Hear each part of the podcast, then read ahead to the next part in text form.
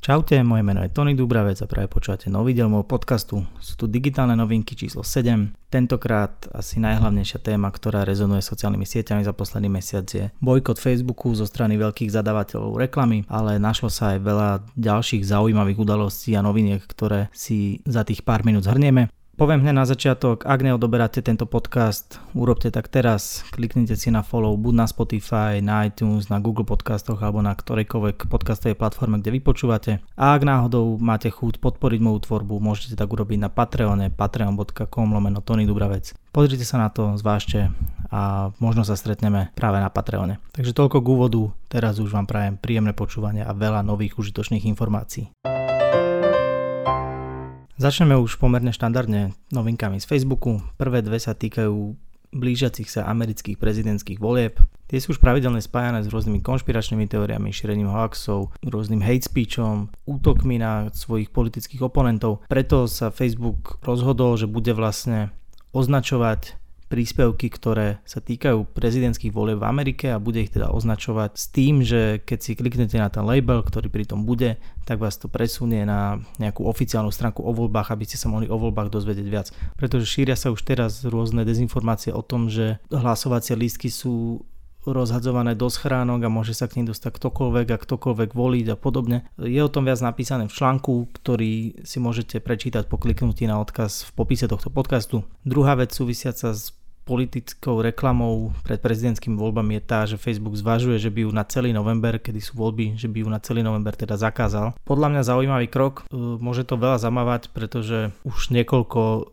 volebných období po sebe sú prezidentskí kandidáti obrovskí spendery, čo sa týka reklamy na Facebooku a všeobecne akože online reklamy. A ako sa teda viackrát ukázalo, tak nie vždy tú reklamu využívajú na pozitívne účely alebo pozitívne správy alebo pozitívne posolstva. Takže tentokrát by chcel Facebook nájsť nejaký balans a minimálne na ten jeden mesiac pred voľbami absolútne nepodporovať politickú reklamu. Twitter tak napríklad urobil už dávno natrvalo, že politické reklamy tam jednoducho nebežia, politici tam môžu komunikovať ale iba organicky, takže možno si to vyskúšajú aj v rámci Facebooku ten mesiac pred voľbami.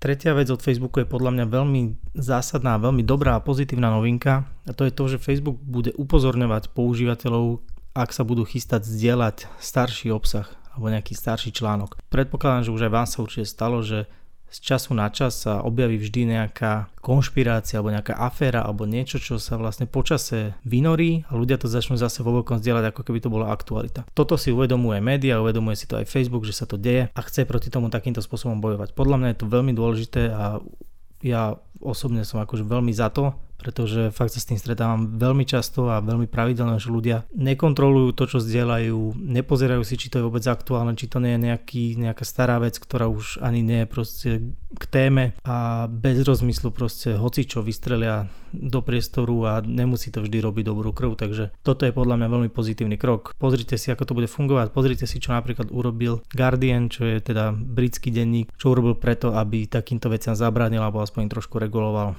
Nájdete to teda v článku v popise podcastu. Ďalšia novinka sa týka, ako aj v predchádzajúcich mesiacoch sme sa s tým stretávali, týka sa teda Facebook live streamov. Pravidelne Facebook oznamuje nejaké novinky, nejaké vylepšenia, niečo. Za všetky uvediem dva príklady a to je tzv. graphic overlay, to znamená, že si môžete nastaviť nejakú grafiku, ktorá sa vám bude v rámci toho live streamu zobrazovať.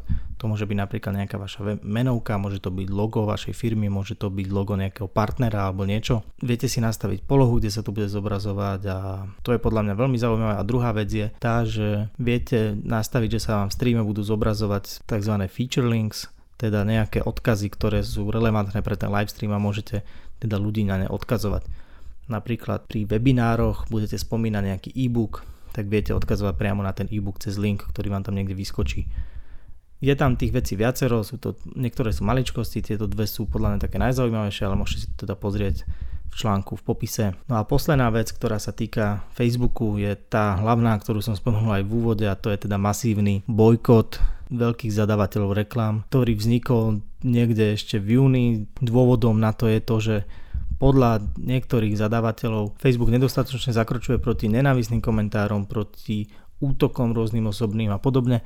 Facebook čiastočne podľa mňa v tomto má pravdu, že on by nemal slúžiť ako nejaký arbiter pravdy, a rozhodovať o tom, že čo je pravda a čo nie je pravda. V tomto ja osobne súhlasím, pravda pravdepodobne existuje, ale nemyslím si, že práve niekto z pozície nejakej moci by mal rozhodovať o tom, čo pravda je a čo pravda nie a hlavne nie na poput nejakej jednej strany toho názorového spektra.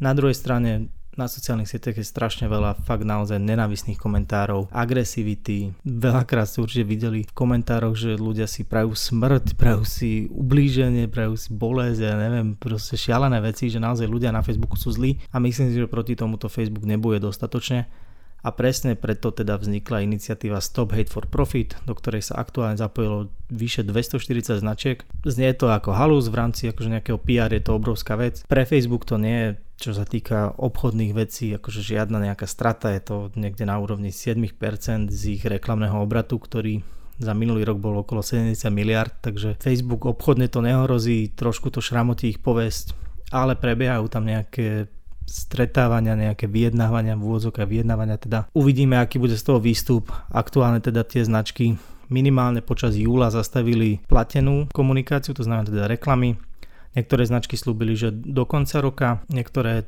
že uvidia podľa situácie. Platí to teda pre Facebook, pre Instagram, niektoré to rozšírili aj na Twitter. Nikto asi nevie, ako to dopadne. Ja si myslím, že tie značky sa skôr či neskôr budú musieť vrátiť.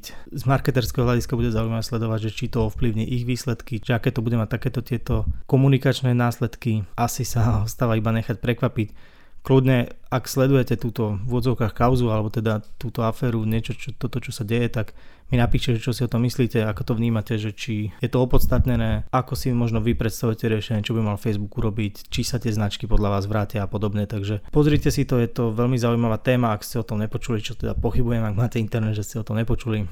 Pozrite si to, dozviete sa a urobte si názor sami. 17. júna bol Svetový deň emoji a to už sa pravidelne každý rok spája s tým, že v klávesniciach našich mobiloch pribudnú nové emojis. Takisto to je samozrejme aj tento rok. Pribudlo ich niekoľko, niektoré sú naozaj zaujímavé. Medzi inými tak sú to napríklad matriošky, je to emoji ninju, proste ninja, ninja bojovníka, je to emoji srdca, ale nie srdca akože srdiečka takéhoto symbolu lásky, ale reálne srdca ako orgánu, to je veľmi zaujímavé a teším sa na to využitie. Potom je to napríklad bubble tea, asi zažíva nejakú renesanciu, že zase to ožíva. Moje obľúbené, a to budem často používať, to je gesto, keď hovoríte po taliansky, to sú také tie spojené prsty.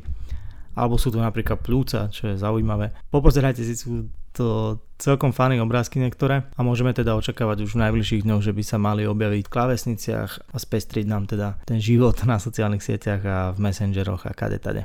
Na Social Media Today vyšiel nedávno nový aktualizovaný článok, ktorý sumarizuje aktuálne rozmery obrázkov a videí pre sociálne siete. To je väčšiná otázka grafikov, kde aký rozmer treba. Pravidelne to vychádza v takýchto článkoch. Pozrite si to, ak s tým pracujete, ak potrebujete vedieť rozmery, aké sú optimálne, aké sa používajú, ako odporúčajú tie samotné sociálne siete. Nájdete to teda na linku v popise tohto podcastu. Ďalšia vec sa týka YouTube a ten ako milión ďalších sa snaží nejakým spôsobom kopírovať TikTok, prichádza s nejakou svojou novou funkciou, ktorá sa volá Shorts a má ísť zase o nejaké točenie 15 sekundových videí. Ja osobne som samozrejme skeptický voči tomuto, pretože nie som úplne zastancom tejto cesty kopírovania niečoho a, a hľadania tej pridanej hodnoty, ktorú má iná aplikácia a snažiť sa na tom nejakým spôsobom parazitovať a dúfať, že proste ľudia kvôli tomu, že okopírujete nejakú funkciu, ostanú práve u vás a nepôjdu, nepôjdu niekam inám. Akože podarilo sa to pred pár rokmi zo Stories, to všetci vieme, ale skôr si myslím, že to bol taký vzácný príklad a TikTok má tú svoju ten svoj druh obsahu a tú svoju cieľovku tak veľmi dobre podchytenú, že tieto plány, to už skúšal aj Facebook, skúša to teraz Instagram s tou funkciou Reels, ktorá sa postupne rozširuje do celého sveta a YouTube si nemyslím, že skončí o moc úspešnejšie ako oni. Spoločnosť Kraft Heinz, ktorá teda my ju môžeme poznať z toho, že robia ketchup Heinz, tak samozrejme má v portfóliu oveľa viac značiek, robia teda väčšinou polotovary a začínajú s vlastným podcastom, zaujímavá vec. Tie podcasty mali byť o tom, že nejakým spôsobom dajú nahliadnúť do zákulisia tých veľkých značiek, ktoré niektoré sú fakt, že celosvetovo známe, teda samozrejme je to ketchup, ale sú v tom napríklad aj veľmi známe, oni mali kedysi fazule, aj doteraz tie fazule sa predávajú, len teda nie sú až taký hit. Podľa mňa to môže byť veľmi zaujímavé, tieto príbehy a pozadie veľkých značiek a ich komunikácie, to je vždy aspoň pre mňa osobne akože veľká inšpirácia. Hovoril som o tom aj v predminulom podcaste, kde som zase odporúčal podcasty. Ja osobne si určite pustím aj tento, uvidíme, že ako to reálne bude znieť a aká z toho bude hodnota. Volá sa to Table Stakes, nájdete to teda na všetkých podcastových platformách. Myslím si, že sa tam môžete niečo zaujímavé naučiť. No a ďalšia vec, ktorá v poslednej dobe rezonovala internetom minimálne tak ako teda bojkot Facebooku, tak je to, že Kanye West po obrovskom díle s Nikeom a teraz s Adidasom, kde teda robil s nimi tenisky, tak prechádza k značke, ktorá sa volá Gap.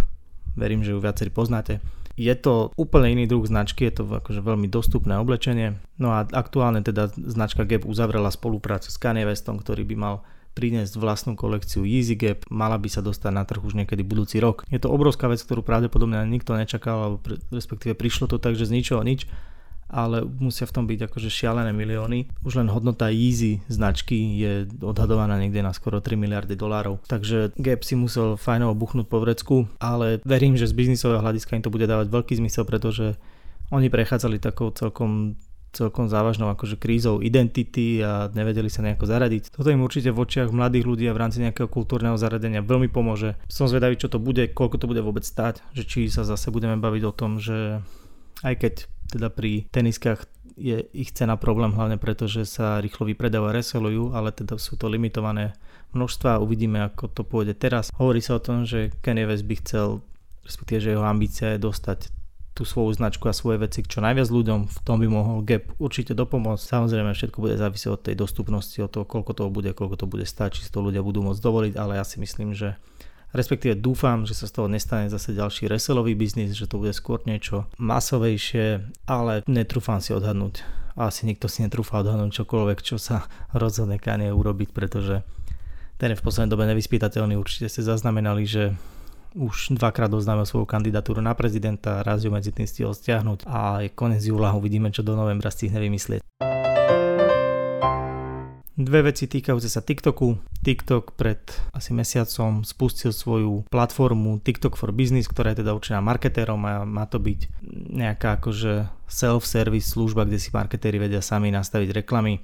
Okrem toho teda, že to slúži ako nástroj na vytváranie reklam, tak je to samozrejme aj databáza nejakých úspešných case studies, ktoré značky na TikToku robili. U nás to pochopiteľne nie je dostupné a nemyslím si, že tento rok sa toho ani dočkáme, ale je dobre vedieť, že respektíve je to veľký krok, že toto TikTok spúšťa, pretože to znamená, že záujem o tú reklamu tam je, on sa chce približiť tým inzerentom, a získavať ich stále viac a zjednodušovať im ten proces. Takže ak vás zaujíma TikTok, zaujíma vás reklama na TikToku, podľa mňa, respektíve stretávam sa s tým už trošku častejšie, že ľudí to začína zaujímať, začínajú sa na to pýtať, aj keď u nás teda to ešte nie je téma, tak si pozrite čo všetko obnáša TikTok for Business. Sú to zaujímavé veci, je teda zaujímavé vedieť to do budúcna a byť možno pripravený, keď to k nám raz snáď možno príde. Druhá vec týkajúca sa TikToku je však tá, že nastal v posledných dňoch a týždňoch obrovský škrt cez rozpočet, čo sa týka ich rastu a ich používateľskej základne, pretože Indie, čo je myslím, že druhý alebo tretí najväčší trh, čo sa týka používateľov TikToku, bol TikTok a ďalších vyše 50 čínskych aplikácií zablokovaných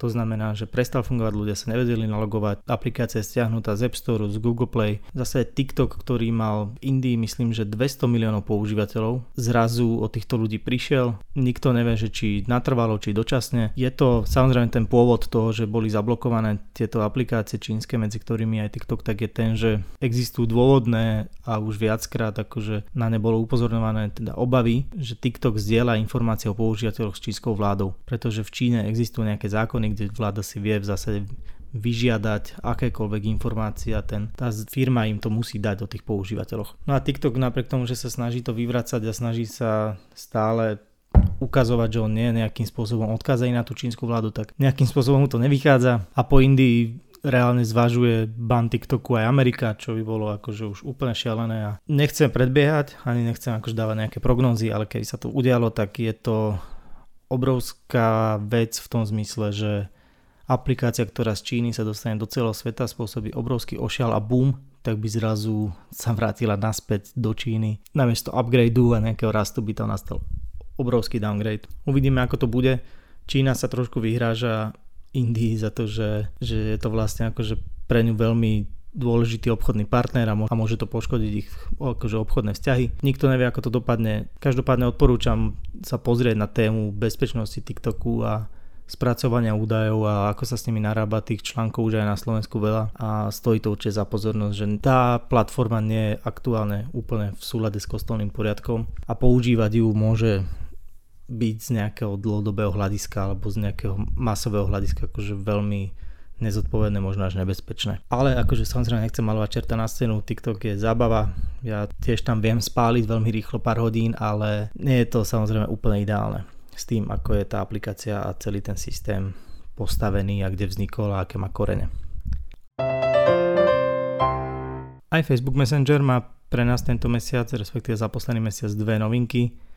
Tou jednou je podľa mňa úplne super vec a to je zdieľanie obrazovky počas videohovorov. Niečo, čo je úplne bežné pri platformách ako je Zoom, ako sú Hangouty alebo Skype alebo proste tieto desktopové aplikácie. Messenger to tentokrát prináša do mobilov, to znamená, že keď s niekým voláte, viete si proste predášať, premietať svoju obrazovku, niečo človeku ukázať, spolu si napríklad scrollovať feed s kamošmi alebo pozerať si nejaké fotky, robiť nejaké návody, keď niekomu chcete niečo vysvetliť, ale neviete mu to povedať akože iba slovami, da mu to viete zrazu ukázať. Podľa mňa veľmi dobrá funkcia, teším sa, keď to bude aj u nás. A druhá vec je tá, že Facebook v rámci Messengeru spúšťa uzamykanie konverzácií na Face ID alebo Touch ID. To znamená, že ak si napríklad necháte odblokovaný mobil a niekto sa vám bude chcieť dostať do do Messengeru, tak bude musieť zadať buď Face ID alebo Touch ID, takže sa tam nedostane. Opäť mi nenapadá akože praktickejšie využiť ako pre smilníkov a neverníkov, ale, ale určite sa nájde niekto, kto to využije so slušnou motiváciou. A ďalšiu vec tu má Instagram, to je tá, že zverejnili zoznam najpopulárnejších hashtagov, ktoré odkazujú na rasovú nespravodlivosť. Určite viete, čo sa v posledných mesiacoch deje vo svete, kedy po vražde Černocha policajtom nastal, nastali proste v Amerike obrovské protesty, rabovačky a vzniklo milión iniciatív. Opäť sa otvorila téma systémového rasizmu, policajnej brutality a podobne a na toto a samozrejme dostalo sa to aj na sociálne siete, teda medzi bežných používateľov, bežných ľudí aj mimo Ameriky. Teda Instagram spravil taký rebríček najpoužívanejších hashtagov, ktoré odkazujú na tieto rôzne témy. Pre ľudí, ktorí buď chcú sledovať ten content alebo sa chcú do neho nejakým spôsobom zapojiť. Môžete si to pozrieť, je to myslím 10 hashtagov a už potom urobte samozrejme, že čo je, čo je podľa vás správne a čo by sa malo. Dávam vám to pre inšpiráciu na linku v popise. No a nakoniec tu mám ešte, ako vždy, tri odporúčania na zaujímavý content, ktorý som za poslednú dobu sledoval. Prvá vec je tá, že Burger King spúšťa novú kampaň, ktorá je o tom, že vlastne zmenili stravu kráv, ktoré pestujú pre meso, tak, aby vlastne znížili množstvo metánu v prdoch tých kráv, ktoré vlastne negatívne ovplyvňujú, respektíve vytvárajú skleníkové plyny, prispievajú teda k negatívnym klimatickým zmenám a podobne. A vďaka tomu, že do potravy pridávajú citrónovú trávu, tak vlastne dokážu znižiť množstvo metánu až o tretinu, čo je dosť halúz a robili na tom proste akože s týmami rôznych vedcov a vyzývajú v zásade aj svojich konkurentov a všetkých, aby urobili podobnú vec. Podľa mňa veľmi zaujímavý krok, natočili k tomu veľmi, veľmi taký funny spot, taký, taký detský a pesničkový, ako proste všetky úspešné spoty v Amerike sú pesničkové a je to podľa mňa akože pekné gesto, respektíve niečo, čo bez toho, aby museli zahrať na strunu úplne vegánom a obmedzili svoj biznis, tak vedia to robiť tak, že aj ten biznis bude fungovať, aj zároveň to je zodpovednejšie k planete a k prírode a celkovo k životom ostatných ľudí. Druhé odporúčanie na podľa mňa zaujímavý obsah je môj posledný podcast, ktorý sa týka vplyvu koronakrízy na marketing značiek a ide o záznam diskusie, ktorej som sa zúčastnil začiatkom júla v Kontentíne. Rozprávali sme sa s ďalšími marketermi slovenskými a českým jedným e, o tom, ako koronakríza ovplyvnila komunikáciu značiek, o ktoré sa staráme, či už teda boli tam dva chalani z agentúr, bol som tam ja, bola tam Dáša Juríková zo Slovenskej sporiteľnej za klientské strany. A teda porovnávali sme tie pohľady, porovnávali sme tie situácie, dávali sme nejaké prognozy do budúcna. Tá diskusia má asi hodinku, ja si myslím, že sa tam viete niečo zaujímavé dozvedieť, hlavne v tej slovenskej sporiteľnej to bolo veľmi zaujímavé, mňa to veľmi bavilo počúvať, takže pustite si ak máte chuť vedieť alebo poznať trošku zákulisia veľkých slovenských značiek, ako prežili posledné mesiace. No a nakoniec je tu odkaz na článok na americkom Forbese a to je ten, že prieskumy ukázali niečo, čo mňa osobne akože neprekvapuje, keďže som toho súčasťou. Ukázali, že pre mileniálov a generáciu Z sú sociálne siete hlavným zdrojom informácií o ich zdraví. To znamená, že ak vám niečo je, hľadáte informácie na sociálnych sieťach, pýtate sa známych, píšete do stories, píšete statusy, hľadáte odporúčania, tam si vyhľadávate lekárov, tam hľadáte spôsoby liečby, výživové doplnky, všetko. Ako hovorím, nie je to prekvapivé, ale tie informácie v článku môžu byť zaujímavé, môžu, môžu vám dať nejakú ďalšiu hodnotu. Je to podľa mňa veľmi dobrý insight aj do budúcna, že naozaj takto aktuálne funguje internetové správanie mladých ľudí, toto na tom internete robia pre napríklad farmaceutické spoločnosti, ktoré chcú komunikovať, tak je to nejakým spôsobom priestor, kde môžu osloviť svojich potenciálnych, nazvem to zákazníkov, pretože sú to zákazníci. Je to zároveň priestor, aby sa aj odborníci viac fokusovali na sociálne siete a nenechávali zbytočne ľudí, hlavne mladých ľudí, ktorí veľakrát nekriticky príjmajú informácie, aby ich nenechali teda sa vystaviť rôznym dezinformáciám, rôznym domácim babkovským receptom a webom ako je badateľ a podobne, že naozaj dostať tú autoritu na sociálne siete, aby tí mladí, keď už tam vyhľadajú tie informácie, sa vedeli dostať aspoň k relevantným a overeným a hlavne vedecky podloženým informáciám.